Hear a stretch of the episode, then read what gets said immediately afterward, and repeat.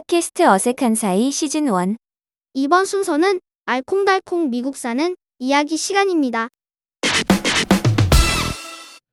자, 알콩달콩 미국 이야기 시간이 돌아왔습니다. 오늘은 좀 다르게 한번 좀 어, 스페셜하게 한번 해볼게요. 어, 청취자분이 직접 음성으로 저희에게 질문 사항 몇 가지를 보내주셨어요.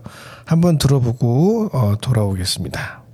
안녕하세요. 부산에서 사는 평범한 전업주부 도마뱀 꼴이라고 하는데요. 제가 미국에 대해서 궁금한 점은 미국의 그 택배 시스템에 대해서 궁금하고요. 그리고 호주처럼 피오박스가 있어서 우체국을 통해서 택배를 수령할 수 있는 방법이 있는지 그런 것들이 궁금합니다. 첫 번째 질문은 어, 아주 실질적인 질문인 것 같아요. 미국의 택배 시스템에 대해서 미국 택배는 우선은 첫 번째로 미국 택배라고 하면은 보통 이제 그 세 가지 어, carrier가 있어요. 이제 carrier라고 부르는데 우체국 USPS가 있고 그다음에 FedEx, 그다음에 UPS가 있는데 이 세 군데를 기준점으로 말씀을 드린다면 아, 미국은 우선은 쇼핑 시간이 zone으로 나눠져 있어요. 그래서 보통 하루 거리는 one day zone, 그 다음에 two day zone, three day zone, 그 다음에 five day zone 이렇게 나눠져 있는데 특히 이제 동부에서 서부로 오면 보통 한 일주일 정도 잡고 오는 거죠. 예. 그게 standard죠? standard고 그 각 carrier마다 이제 그 map이 있어요. 그래서 그 내가 해당되는 map에서 특정 지역으로 가는 map에 이제 그 날짜 계산해 주는 부분이 있어서 그걸 보통 하는데 어 미국은 아무래도 이제 나라가 좀 크다 보니까 50개 주로 날아가는 택배들은 제각기 다르죠. 근데 여기에 지금 USPS에서 이제 일을 해보셨던 비키님께 여쭤볼게요. 이제 미국 USPS 이제 우체국 시스템은 어 미국의 대표적인 이제 그 공기업이잖아요. 네, 그렇죠. 그래서, 네. 네. 그 이제 보통 이 메일 같은 거 이제 오면 어떤 어떻게 프로세스가 되는지 똑같이 한국처럼 그 우체부들이 직접 그 배달을 딜리버리를 해주세요. 그런데 어, 대부분 그 주인이 있어야지만 그 물건을 전달해 주거든요. 음, 그냥 두고 가거나 이런 경우는 없고요. 그게 이제 안전하게 그 물건을 택배를 배달해 준다는 그런 장점도 있는 반면에 네. 안에 이제 주인이 없으면 어 그거를 음, 받을 수가 없어요. 그러니까 수령을 그 signature required가 있고 또 그냥 조그만 패키지는 그냥 보통. 놔두고 가는 경우도 있잖아요. 네네. 근데 그 해외에서 오는 것들은 다 그 아, 아, 해외에서. 예, 해외에서 오는 것들은 다 그 사인을 받아서 그게 어느게 전달이 됐는지 근데 그 주인이 없으면은 그냥 두고 갈 수는 없고 거기다 이제 pink card라고 해서 네. 이렇게 노- 대문에다가 네, 노트를 해, 해드려요. 음. 그러면 그걸 보고서 이제 어, 요- 내일 여기다 놔두세요. 이렇게 사인을 보내주시던지 아니면은 인터넷 사이트에 들어가면 그 deliver를 언제 어떻게 해달라고 하는 부분이 있어요. 그 부분에 해서 이제 내일 근데 대부분 우체부들이 언제 오, 오겠다라는 것들을 지정해 놓고 가기 때문에 그것들을 한국이랑 똑같이 이렇게 우체부를 통해서 그 받을 수가 있어요. 해외에서 오는 것만 말씀하시는 거잖아요. 그렇죠, 예. 네.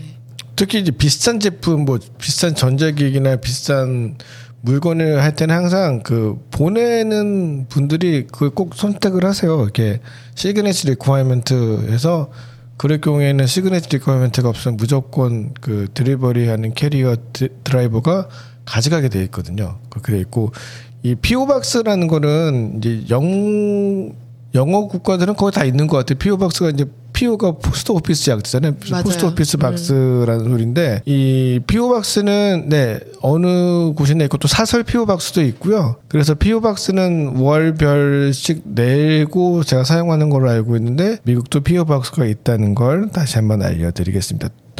두 번째 질문 들어보죠. 미국에 이민을 가는 한국인들의 최근 트렌드 직종이 궁금해요. 어떤 직종이 인기가 있고 어떤 분야에서 이제 한국인들이 두드러지는지 두각을 나타내는지 그런 것들이 좀 궁금하네요. 자, 이 질문을 듣고 좀 약간 난해했어요. 왜냐면 우선은 제가 이제 그 오래전에 95년도에 미국에 왔을 때는 그 당시에 좀 우스갯소리로 공항에 데리고 오는 사람이 누군가에 따라서 그 사람이 직업이 정해진다.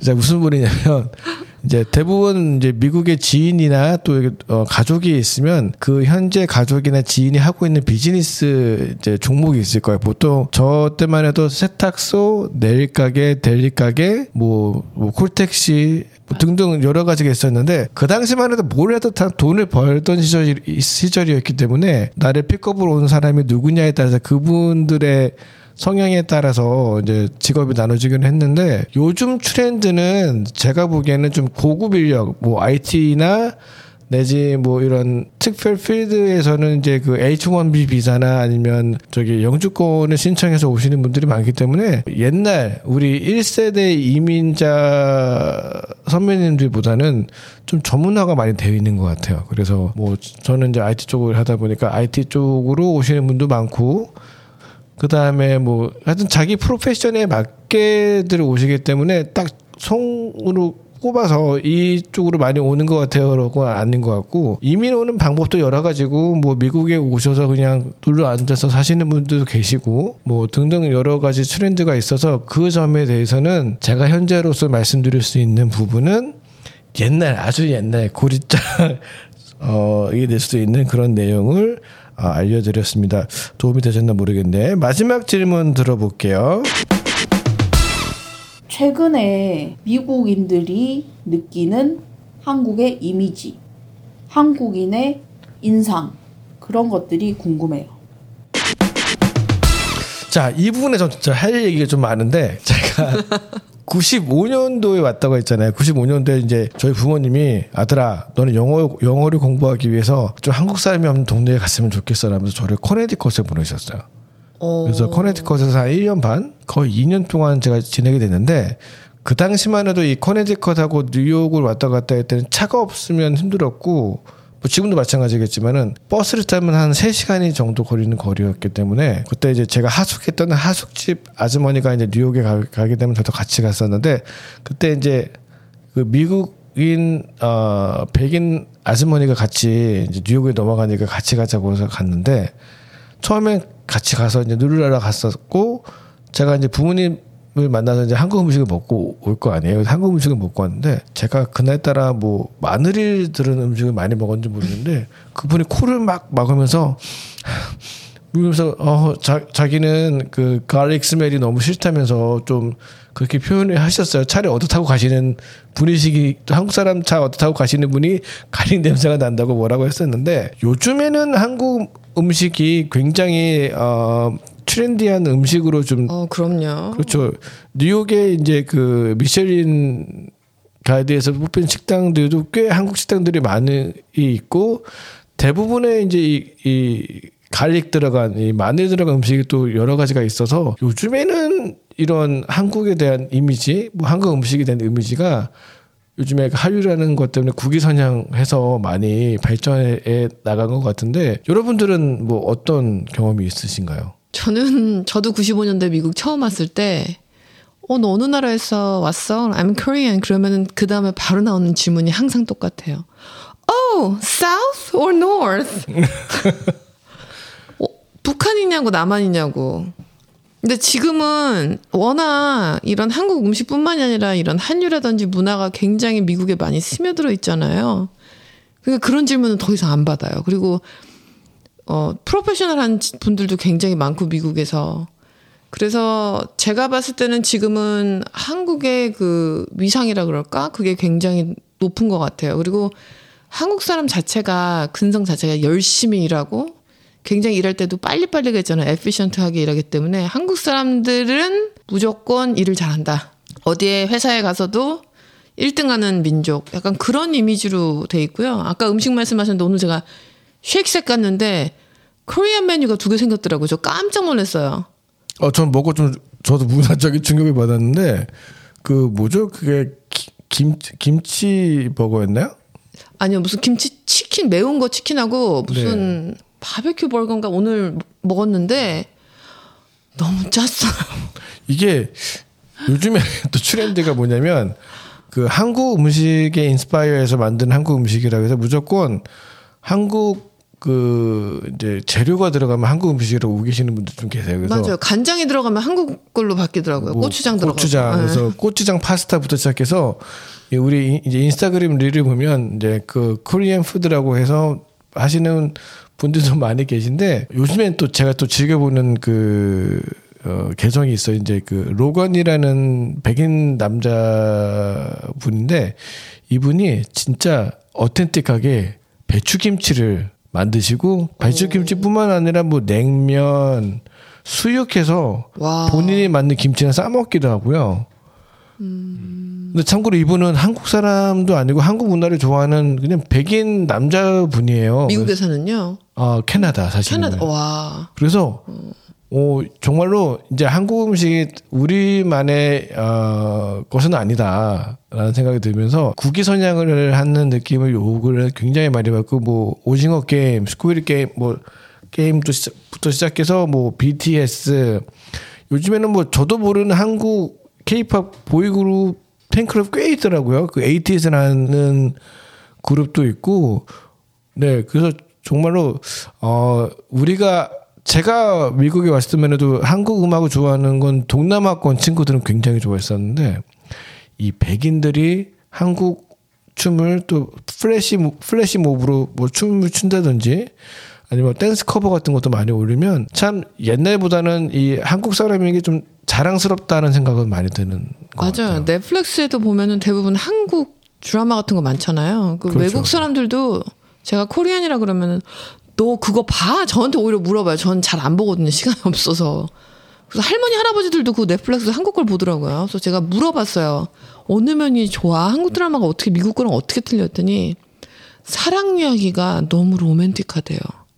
남자들이 여자한테 너무 너무 친밀하게 잘해줘서 자기는 그 러브 스토리가 잊혀지지가 않는데요. 어떻게 생각하세요, 선은이? 많이 국위 선양을 하긴 하- 하죠. 근데 가끔 느끼는 거는 어쨌거나 아시아는 중국 사람 베이스가 아직도 많다는 건 조금 아쉬운 점이긴 해요.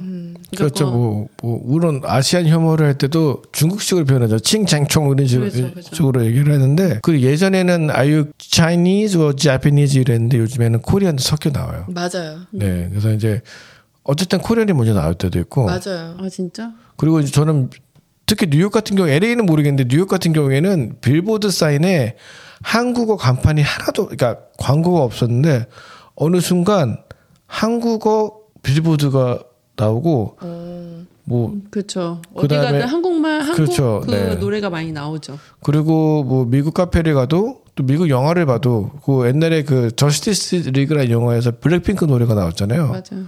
그런 것도 있고 그 한국 우리만의 전유물이었던 그런 문화권 문화적인 컨텐츠들이 이제 외국 분들도 즐겨 보니까 왠지 좀 으쓱쓱해요 이제 그래서 맞아요. 그래서 지금 저희 방송을 듣고 계신 외국인들이 계실지 모르겠지만 네 어, 원하시면 영어로도 네, 저희가 향후에 영어로도 한번 준비해 보겠습니다. 네, 어저께 이제 네. 지하철 타고 오는데 지하철에서 이제 한국말로 방송을 하더라고요. 아 진짜요? 지금 뭐 어디에서는 무슨 일이 있고 무슨 일이 한국말로 와, 그것도 그건 몰랐네. 되게 어, 시작한 지 얼마 안 돼. 저번에는 귀를 의심했는데 이번에는 확실하게 한국말로 그 얘기를 하더라고요. 그래서 한국 사람들이 많이 많아졌기도 했고 그리고 또 하나 한편으로는 한국 위상이 좀 많이 많아졌으니까 그렇게 전철에서요. 혼철해서요. 아, 그런 이멀전시 현상을 이멀전시, 아, 야 이건 박 그거는 정말 그거는 진짜 그렇죠. 아, 그래서 그거 듣고서 어, 한국이 되게 많이 위상도 많이 좋아졌고 한국인이라는 그 독특함도 많이 인정을 받는구나라는 생각을 했죠. 음, 그리고 이거는 되게 뭐 한국 사람들이 뭐 잘했다 안 했다 그것보다도 이제 병원에서 제가 일을 하니까 병원에 있는 의사들이 옛날에는 트렌드가 뭐 주이시나 아니면은 뭐 인도 사람 이정도인데 요즘에 에이시안으로 엄청나게 바뀌고 있어요. 그래서 많은 의사 공부하고 공부하는 사람들이 그러니까 머리 좋은 사람들이 많이 이제 많이 위로 올라가는 거죠. 의사나 이제 닥터들을 많이 하니까. 그러니까 뭐 그, 그런 뭐 컬처적인 것도 있지만은 이제 머리로 상- 승부할 수 있는 그런 것도 되게 많이 좋- 좋아지는 것 같아요. 전문직을 한국 분들이 요즘에는 많이 하시죠. 아까도 말씀하신 것처럼 나군이 이제 이민을 오시는 분들이 옛날 1세대 그런 분들이 아니라 아니에요. 한국에서 이미 굉장히 높은 수준의 공부를 하시고 여기서 더 뭘 배우고 싶어서 오시는 분들이 대부분이신 거죠. 한국에서 어느 정도 성과를 내시고 그렇기 때문에 예, 약간은 다릅니다. 그리고 저 올 때만 해도 인터넷이 이렇게 빠르지 않았어요. 아 맞아. 56K 모뎀, 28K 모뎀. 그거 연결하면 돼가지고. Welcome, you've got mail. Mail. 네, 그 AOL. AOL 네. 맞아.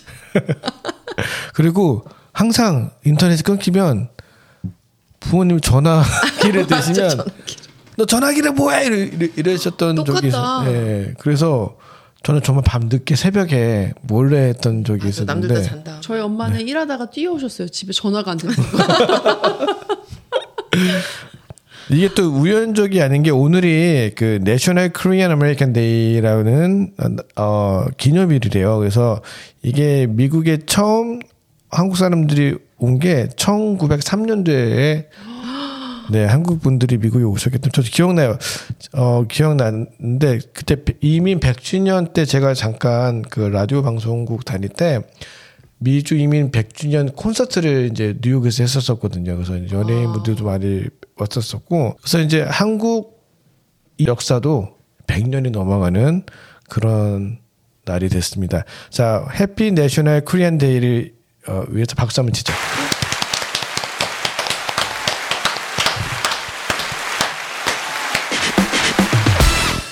자, 오늘은 이렇게 그 오늘 청취자 이제 꼬리님의 질문을 가지고 어, 진행해 봤습니다. 만족한 질문, 어, 대답이었는지 모르겠는데 다음에도 이런 기회가 있다면 꼭꼭 이제 음성으로 또, 또 이메일로 보내주시면 적극적으로, 어, 어, 대답을 하겠습니다. 네, 말씀드리도록 하겠습니다. 순간 너무 감동이어서, 네. 자, 지금까지 알콩달콩 미국 이야기 시간이었습니다.